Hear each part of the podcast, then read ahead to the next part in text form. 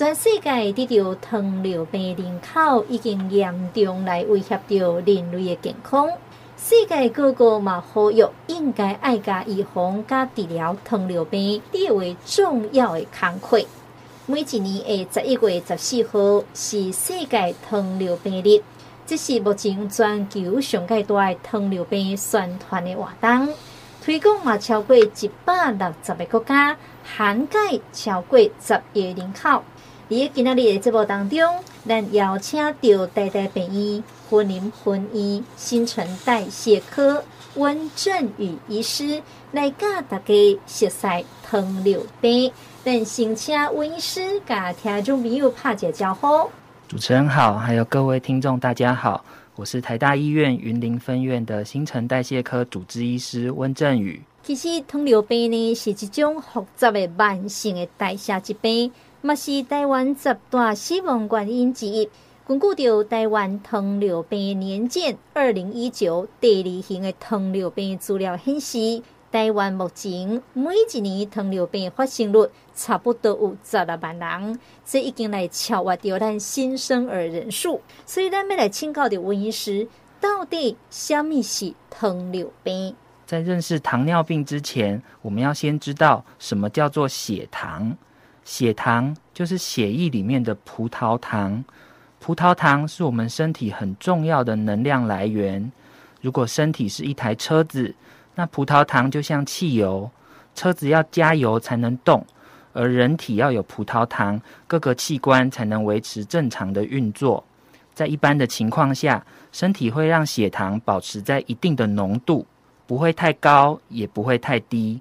但是如果血糖很高很高，高到一定程度的时候，这些过多的糖分就会跑到我们的小便里，尿尿里面就会有糖，就造成所谓的糖尿。所以在以前抽血检验没有那么方便的时代，都是等到发现病人的尿尿里有糖的时候，才知道哦，原来他身体有糖分的问题。这就是为什么这个病叫糖尿病的由来。不过听到这里，大家就了解了，糖尿病的本质就是一个血糖太高的疾病。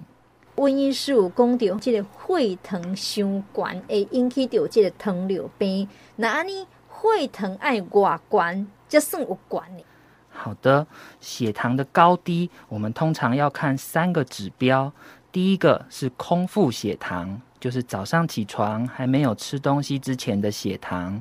第二个是饭后血糖，就是吃饱饭后的血糖。第三个叫做糖化血色素，那这个糖化血色素是要看我们三个月的平均血糖数值。正常的人空腹血糖不会超过一百，饭后血糖不会超过一百四，糖化血色素不会超过五点七。所以如果空腹血糖已经超过一百，或饭后血糖已经超过一百四，或糖化血色素已经超过五点七，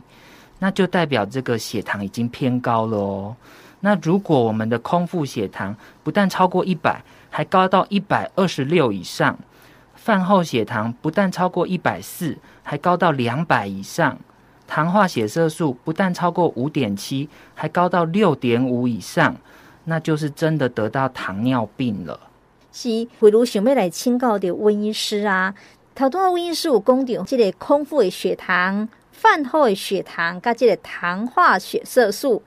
毋知有人会出现空腹也就是饭后血糖正常，但是糖化血色素不正常，或者是反过来，糖化血色素是正常的，但是饭前饭后的血糖是不正常的，刚好就这么进行一下发生。好。刚刚问的这个问题，其实确实很多听众朋友一定也有这样的疑问。好，我们可以分两个部分来谈。第一个部分就是刚刚提到的，诶，我的糖化血色素看起来正常，可是我的这个空腹血糖或者是饭后血糖却很高，这是为什么呢？那这个时候，我们医生通常就会去检查看看患者的这个血色素有没有什么问题，因为有些人有贫血的问题，所以他的糖化血色素可能不一定那么准，或者是最近他可能身体有哪里在出血哦，导致他的这个血红素的值有在波动。那这个时候他的这个糖化血色素可能就没有办法很准确的反映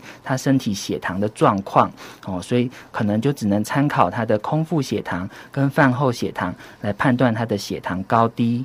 那第二种情况就是相反的，就是他的空腹血糖跟饭后血糖抽血都正常，可是糖化血色素怎么都还是高高的呢？那这个就有可能是有些人来医院抽血前，很担心这次抽血的数据不太好，怕会被医生念，所以在这个抽血前几天就特别吃得很少，特别注重运动，特别注重这个生活形态的改变，所以会导致他来医院抽。抽血的时候，那一笔数据是好的。不过，糖化血色素刚刚有提到，它其实是三个月的血糖平均，所以。只有那几天改变我们的生活，改变我们的饮食，其实不会很大幅度的影响我们三个月的平均血糖，所以还是可以从糖化血色素看出这三个月的血糖可能还是偏高。只有来抽血的前几天有稍微做一些改变哦，那就会看到，诶，怎么抽血的空腹血糖跟这个饭后血糖是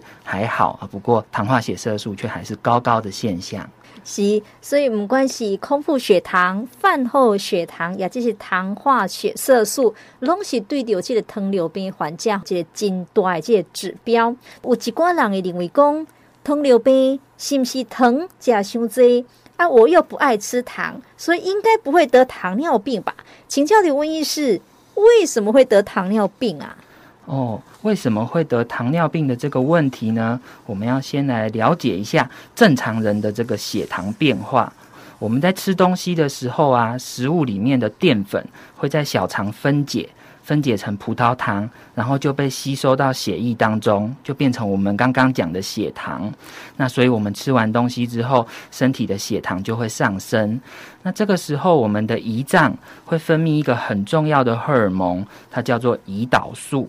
这个胰岛素是做什么用的呢？它就是负责帮我们把这个血液中的葡萄糖都搬到各个器官里面，让各个器官使用。那我们的身体就能利用这些葡萄糖来做正常的运作。那我们的血糖就会维持在一个稳定的范围。不过现代人的饮食大部分都接触到太多的这个精致的淀粉、加工的食品，摄取的热量大多也超过标准。那另外就是我们现代人的生活形态大多都是静态的，活动量很少，绝大部分的时间都是坐办公室打电脑，或回家吃饱坐着看电视，其实没有什么运动。所以这样看起来，摄取过多的热量，又没有足够的活动，这些累积在身体的热量就会变成脂肪，造成肥胖。而脂肪的累积或太过肥胖，都会让身体对胰岛素不敏感。我们虽然有分泌胰岛素，但是作用不好，所以血中的葡萄糖就没有办法好好的被搬到身体的各个器官使用，那血糖就会高，会降不下来。所以这是第一个，因为生活饮食可能比较不注意。导致这个身体对胰岛素不敏感，没办法利用血糖，就造成了糖尿病。那第二个原因，除了我们身体对胰岛素不敏感之外，其实糖尿病患者的胰脏啊，它分泌胰岛素的功能往往也比较差一点。一般来说，如果患者被诊断为糖尿病的时候，他们平均分泌胰岛素的功能大概都只剩下正常的一半了。那随着离病时间越来越长，它分泌胰岛素的功能就会越来越差。所以，胰岛素的分泌量不足是另外一个让血糖升高的原因。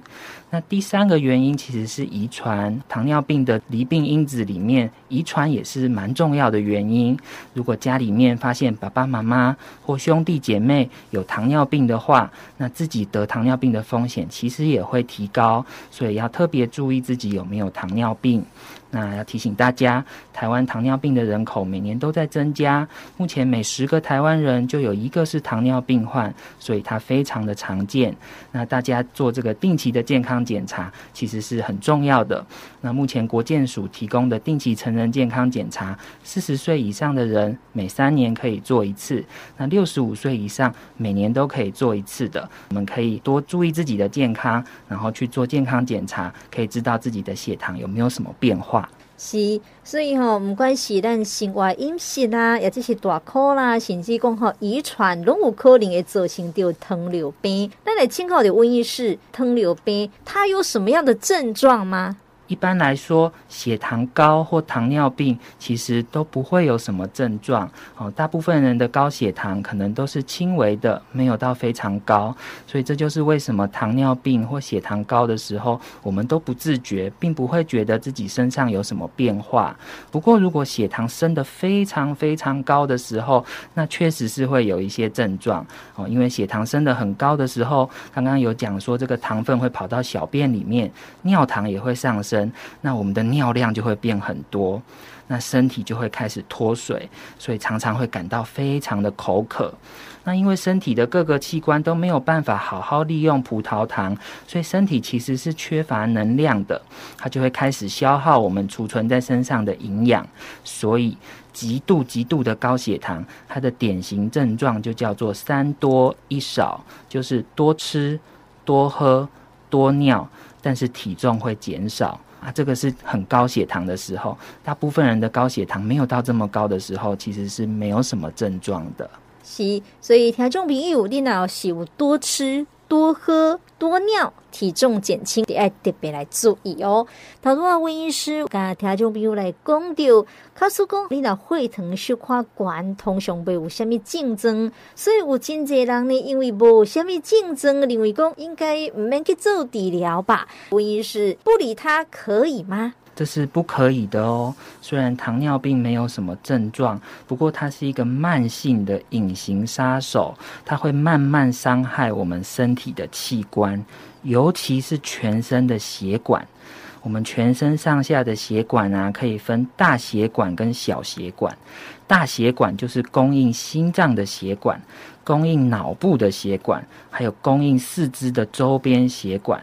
这些大血管很容易因为血糖太高造成阻塞，塞到哪里的血管，那个器官就坏掉了。比方说塞到心脏的血管，那就是心肌梗塞；塞到脑血管，那就是中风；塞到肢体的这些血管，那就是周边血管阻塞。这些疾病都会造成身体机能很重大的衰退，对我们自己的工作、家庭的负担影响都是很大的。那每年都有好多糖尿病的病患因为心脏病跟中风住院，甚至因此失去了生命。所以，我们一定要好好的预防糖尿病，在诊断糖尿病之后，也应该好好的检查自己心血管的问题，规律的吃药控制血糖，才能够避免这些大血管造成的伤。害那另外一部分就是小血管。身体哪些地方有小血管呢？好，就眼睛后面的视网膜上面密密麻麻的都是小血管，还有我们的肾脏里面也都是密密麻麻的小血管，还有我们的这个脚底哦，这个足底的地方也有很多细小的血管跟神经。所以如果这个不注意血糖的话，那这些高血糖也会让这些小血管一根一根就坏掉了。如果眼睛后面的小血管坏掉，那就是失明哦。糖尿病造造成的眼睛病变，那种失明通常是没有预兆的，那会突然看不到的哦。那个小血管一出血就看不到了，所以是很危险的。那第二个就是肾脏，肾脏里面的小血管如果一根一根坏掉，肾脏功能就会变差，久了就会需要洗肾。如果我们随便到一家洗肾诊所，问里面的北北说：“哎，北北啊，你为什么在这里洗肾啊？”台湾洗肾的患者会有一半跟你说：“啊，我是因为血糖没有控制好，所以来洗肾的。”好，所以我们也不能轻忽这个血糖对肾脏造成的影响。那第三个就是刚刚讲的这个周边的小血管，脚。底的小血管坏掉，神经可能就比较没有感觉，哦，比较没有办法知道自己的脚已经受伤了。所以广告里面那个老奶奶坐在沙发上打瞌睡，小孙女的脚踏车不小心压到阿嬷的脚，在那边哭着说：“阿嬷，你怎么没有感觉？”那个就是糖尿病造成的这个足底的小血管坏掉，神经就会有病变。那这样那个脚的伤口就不容易好，也不容易去照顾。有些人会因此需要截肢。所以小血管的部分，不论失明、洗肾。或者是截肢，虽然好像没有像大血管一样那么恐怖，会造成性命的丧失，但是这些小血管所造成的并发症却会影响我们的生活品质很多。如果我们失明，可能就没有办法呃出远门；如果我们一个礼拜需要三天去洗肾诊所报到，那大概也没有办法好好享受生活。那如果我们被截肢了，可能很多生活的行动都需要家人照顾。所以不管是大血管或小血管的疾病，我们都要好好的注意，把血糖控制好，才能让我们的生活品质得到保障哦。这样将来的生活才能过得比较快乐。听众朋友，听着温医生你的介绍吼，你也知影讲，原来你若无去插这个糖尿病吼，会引起到真济这个病变。头头温医生嘛讲到，起码差不多十个人当中，就有一个人有这个糖尿病。所以，若是真正去得着糖尿病，要安怎？如果我们得了糖尿病，也不要太紧张。其实我们只要好好配合医师、卫教师跟营养师的指导，来进行饮食的调整，还有生活形态的改变，然后同时要遵守医嘱，按时服用药物，通常糖尿病都可以得到很好的控制。一般来说，在生活方面，我们会先希望呃患者可以准备血糖机，养成这个量测血糖的习惯。自己在家里量测血糖，可以知道哦，原来我吃什么血糖会高，吃什么血糖不会高，还会慢慢的知道自己的饮食要怎么调整。那另外，定期借由营养师跟卫教师的指导，会慢慢的把一些生活中呃饮食上面可以再做更仔细调整的部分，再把它调得更好。比比方说，啊，有一些饭呐、面呐，有些淀粉类的食物的量啊，可以做一些比较精确的控制，然后再补充这个均衡的营养，可以让饮食跟生活都可以得到最大的改善。那医生的部分呢，就医师每次都会评估患者服用血糖药之后进步的幅度如何，还有有没有药物的副作用，还有器官功能有没有什么变化，然后借此来做一些处方的调整。那只要能够配合医师。卫教师、营养师这样子的照顾，再加上自己在家都有测血糖，然后都有注意饮食，那我相信这个糖尿病是可以控制好的，是不用太害怕的。是，头拄啊呢，这个温医师有讲到，这个测血糖哈，有真济这个糖尿病的患者不愿意测血糖，为什么？惊痛、惊开钱、惊麻烦。啊，有几挂人也很随机，为早上七点测。晚上五点测，其实测血糖呢，对着血糖的控制是非常的重要啦。所以头多温医师叫我提醒下，就比如讲要测血糖。当然假设每一个人大家拢爱食饭，啊饮食嘛有控制啊，饭拢食一丝丝啦，啊毋过这糖分还是很高，啊要安怎？好的，这是很多人都会问的问题，就说我饭只吃一点点，血糖怎么还是高呢？其实饮食呢，我们要看一个整体。比方说，虽然我的饭量减少了，但是我有没有多摄取其他的淀粉呢？比方说饭啊、面啊、地瓜啊、南瓜啊、吐司啊、馒头啊、面包啊。这些其实都是淀粉类的，所以如果说我虽然饭减少了，但是我其他的淀粉还是都有摄取的话，你的总淀粉量可能未必是很少的。所以这个部分呢，我们要去做一个整体的计算，看看说，诶，是不是真的整体的淀粉量真的吃得很少？那第二个是一些配菜的部分，比方说，虽然我饭吃得很少，可是我的配菜大部分都是呃烹煮的比较呃复杂的，比方说养殖很多的啦，勾芡很多的啦，或者是油炸类很多的啦。那这样虽然饭减少，可是配菜也有很多会影响血糖控制的因素在。那这样就算饭减少，可能血糖还是没有办法控制得很好。那第三个就是大家都会注意到，我吃的饭减少，但是会忽略了喝的东西。大部分我们喝起来只要有甜的饮料，大部分都要加蛮多的糖，才有办法喝出甜味。所以如果我们喝的饮料里面都是有糖的的话，也会造成我们的血糖很难控制。一般来说，喝的糖分啊，会比你吃的糖分还要高很多哦。如果在外面常常喝手摇饮，或者是这个呃便利商店开价的饮料，有时候喝完一瓶，那个血糖就会上升好多好多倍。好，所以呃，不管是这个淀粉类的代换啦，或者是配菜的注意啊，或者是我们有没有在喝饮料啊，这些可能都必须要一起考虑，才能够判断说，诶，虽然我饭只吃一点点，但是我的血糖为什么还是高？才有办法去评估说，诶，这个饮食是不是还有什么需要调整，才可以让血糖变得更好。是，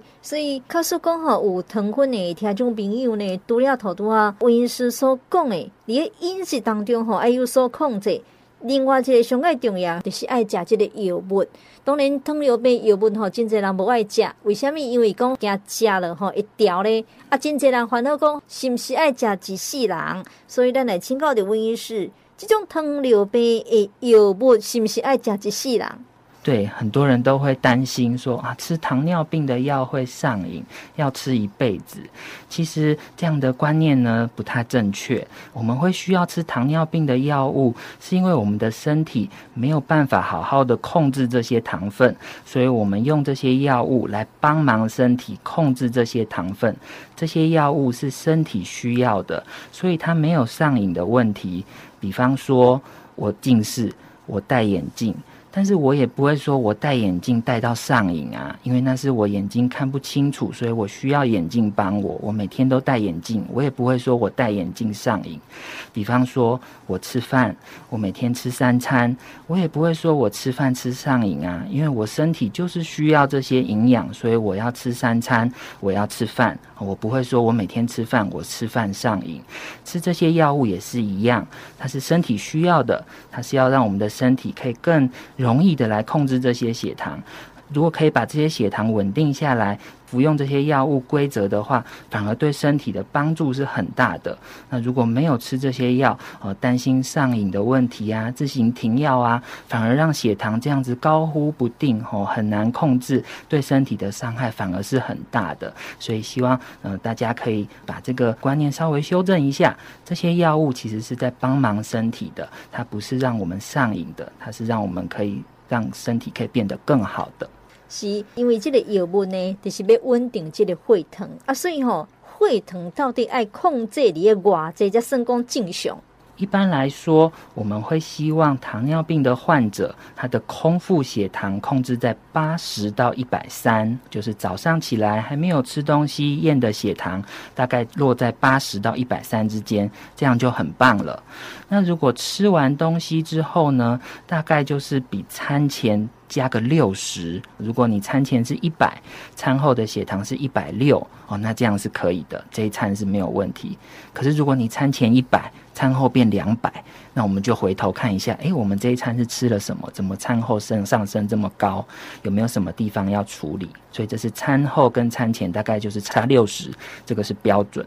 那糖化血色素呢？我们一般是抓七，要控制在七以下，就是一个标准的一个血糖的控制。不过通常还是会做一些个人化的调整，比方说有些长辈年纪真的很大了，我们很担心长辈可能会发生低血糖哦，因为他们可能比较不会表达。如果真的血糖很低了，他也没有什么症状的话，我们可能就会适度的让这些标准高一点哦，不要让他的血糖控制的这么低。那如果是年轻人，因为他未来的人生还很长，那他也不太容易发生低血糖。那我们或许就可以把控制的目标再放得严格一点，让他的这个身体的血糖控制得更好一点。所以他还是会一个个人化的调整。不过大原则就是空腹不超过一百三，糖化血色素不超过七。是，所以哈、呃，这是一个大原则啦，嘛是爱因人而异，有做稍微的微调。其实他都一直讲到，这个糖尿病跟这个血糖真有关系。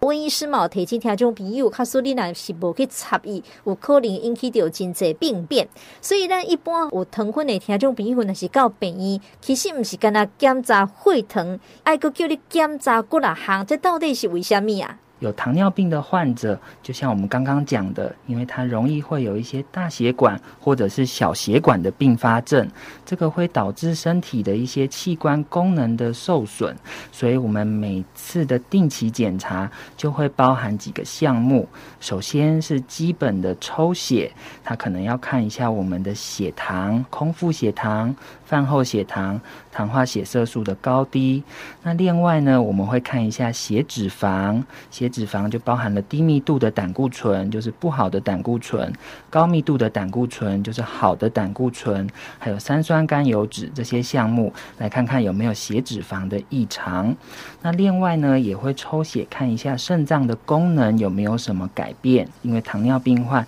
也有可能会发生肾脏病变，所以抽血可以帮助我们了解肾脏。功能的变化。关于肾脏的部分，我们也会验小便，看看尿里面有没有一些蛋白质。如果尿里面漏出了很多蛋白质，它也代代表肾脏的功能是在变化的。那另外呢，刚刚有讲到眼睛也是一个重要的并发的一个器官，所以我们也会做定期的眼底检查，就是看看眼睛里面的视网膜有没有出现一些血管的病变。如果有出现比较严重的病变，我们也会赶紧转介到眼科，然后来进行及时的处理，避免造成失明的风险。那最后还有一个就是。足底神经的检查，它会有我们的卫教师或医师用一些特殊的仪器来检查足底的这个神经感觉是不是出现异常，然后我们也会检查这些脚的血管的状况是不是健康。那以上这些抽血啦、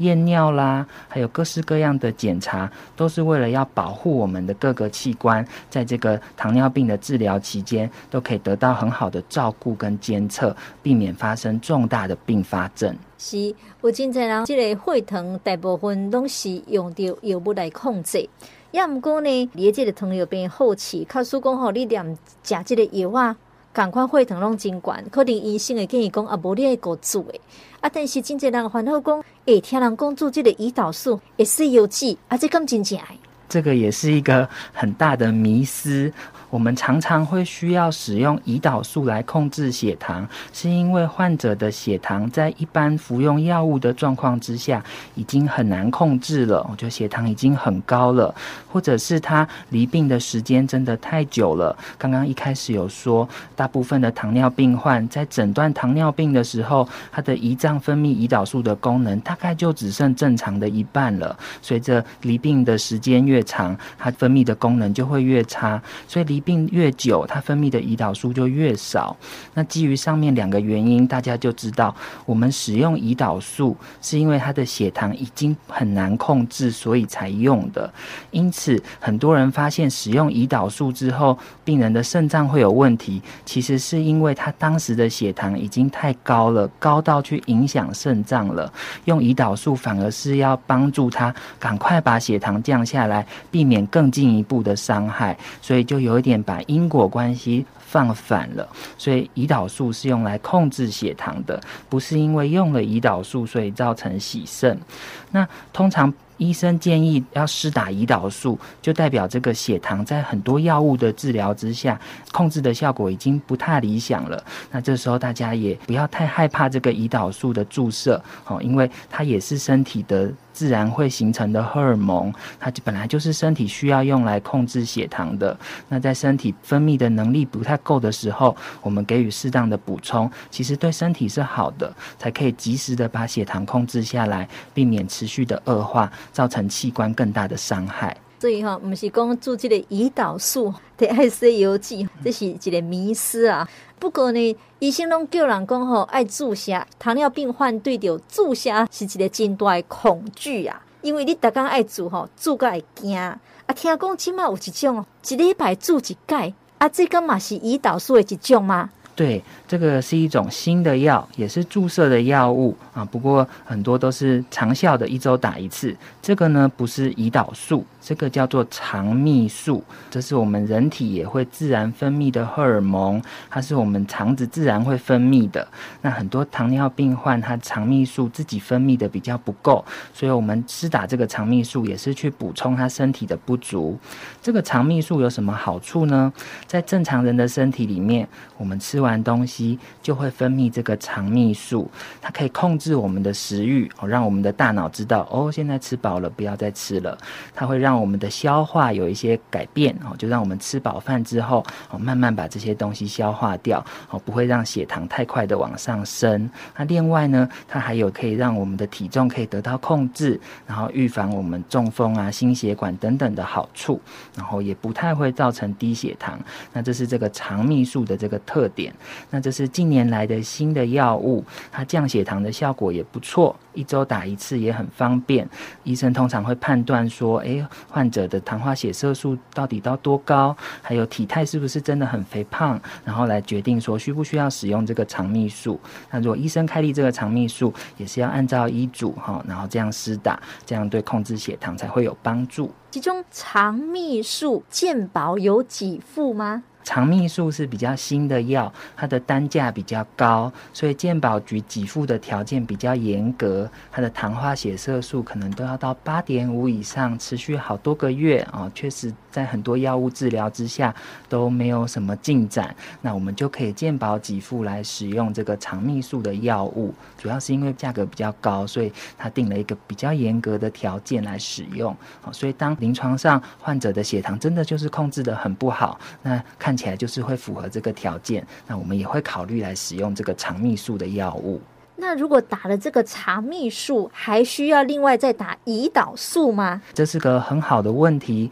肠泌素它的作用其实主要针对饭后血糖可以降得蛮好的。那我们一般使用的长效胰岛素其实是针对饭前血糖，所以现在有一些药物的厂商是把肠泌素跟胰岛素合在一起这样注射，注射一支就等于注射了两种药物。那这样子其实也可以得到不错的血糖控制。在考虑血糖的治疗，还是像我们之前所讲的，我们大概还是要看一下病人是餐前血糖高还是餐后血糖高，那我们再去选择适合的药物，让他来呃得到最适当的治疗。如果他是餐前血糖很高，那可能就是打这个长效的胰岛素来帮他餐前血糖降下来。那如果他餐前血糖不太高，主要是餐后很高，那或许他就是打肠泌素，哎，就可以降餐后血糖啊，就不一定需要餐前的这个长效胰岛素。大概是这样子。是，所以哈，今麦有这个糖分的调种比我们循环好，今麦拢会当针对个人化，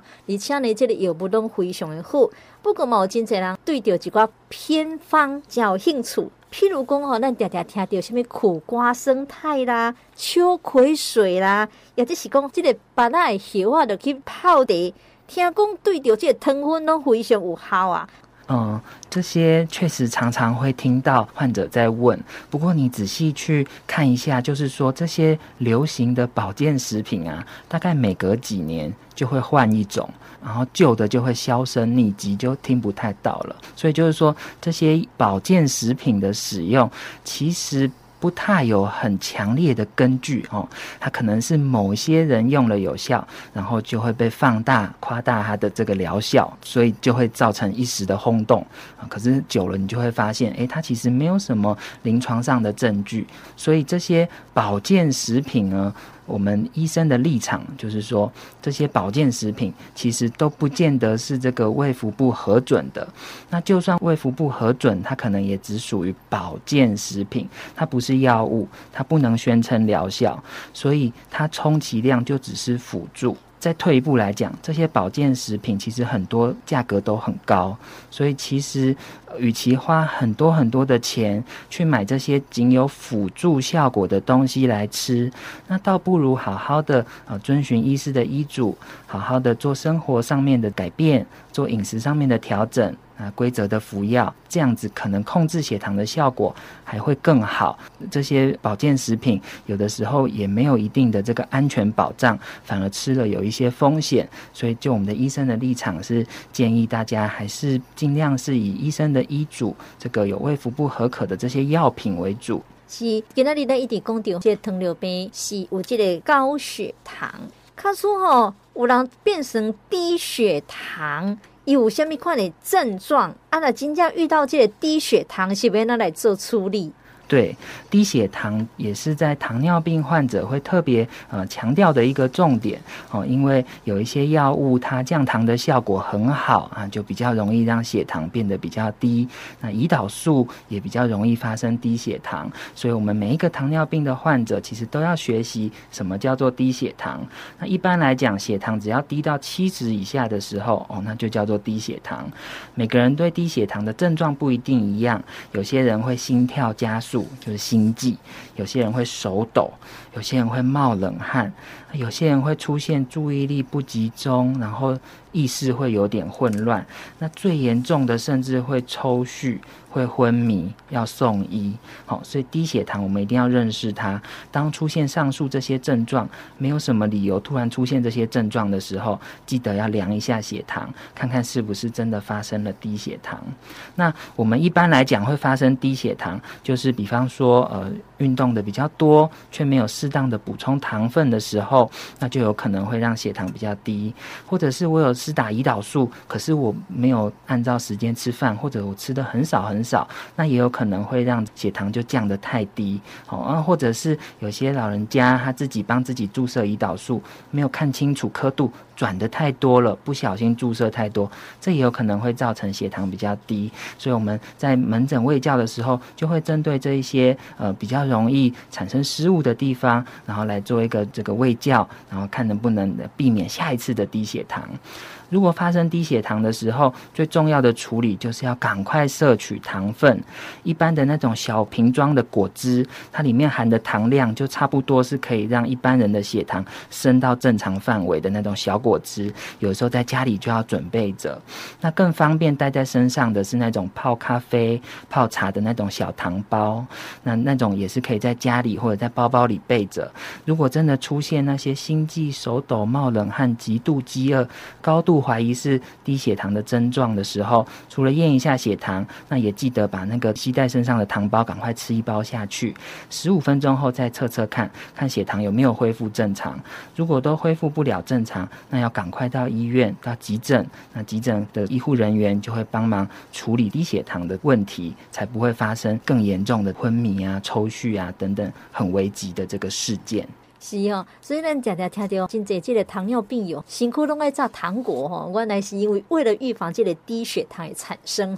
咱今天呢邀请到温医师来甲听众朋友介绍什么是糖尿病。最后，温医师有啥物要提醒听众朋友的无无？呃，经过今天的节目内容，相信大家对糖尿病都有一个呃基本的认识了。那最后呢，有几点再提醒大家，就是我们现在呢，其实是有这个国健署提供的成人健康检查，四十岁以上每三年可以做一次，六十五岁以上每一年可以做一次。那里面都包含血糖的筛检，那这个是可以去做的。那另外，如果你发现说，诶，家里面爸爸妈妈或兄弟姐妹有糖尿病，或者自己的身形呢是属于比较肥胖的，或者是你已经出现了我刚刚讲的三多一少的症状的时候，吃多、喝多、尿多跟体重减轻，那你也可以主动来医院挂号，挂新陈代谢科的门诊，请医生帮你检查看看是不是有糖尿病的可能。好，那这是第一个。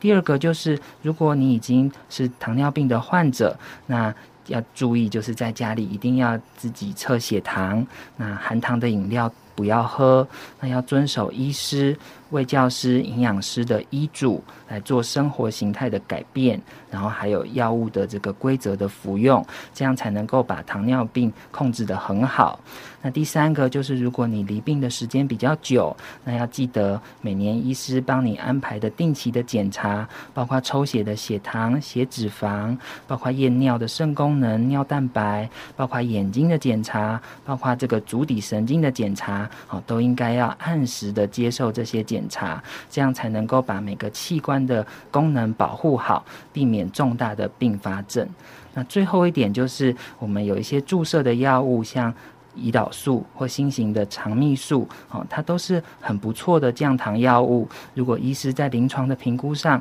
觉得患者应该使用的时候，大家也不用太过恐惧。现在这些注射的药物都做得很好，比较不会疼痛。那我们应该要啊放开心胸去接受这些对自己有帮助的药物，好好接受治疗，这样才能够把糖尿病控制好。那以上就是一些重点提醒大家，谢谢。是，所以吼，不管是饮食，也得是运动，药物加血糖的这个监测拢真重要。无得看吼，真侪人会感觉讲，哎呀，监测这血糖就烦呢，就焦虑。但是呢，你只要正确的血糖监测，拢会当帮助血糖的控制，对家己的健康嘛是有所帮助。更加会当协助医生做上个有力的诊断，来减少掉并发症的发生。所以希望讲糖尿病友爱坚持哦，人生还是很美好的。这样，感谢文医师，谢谢，谢谢。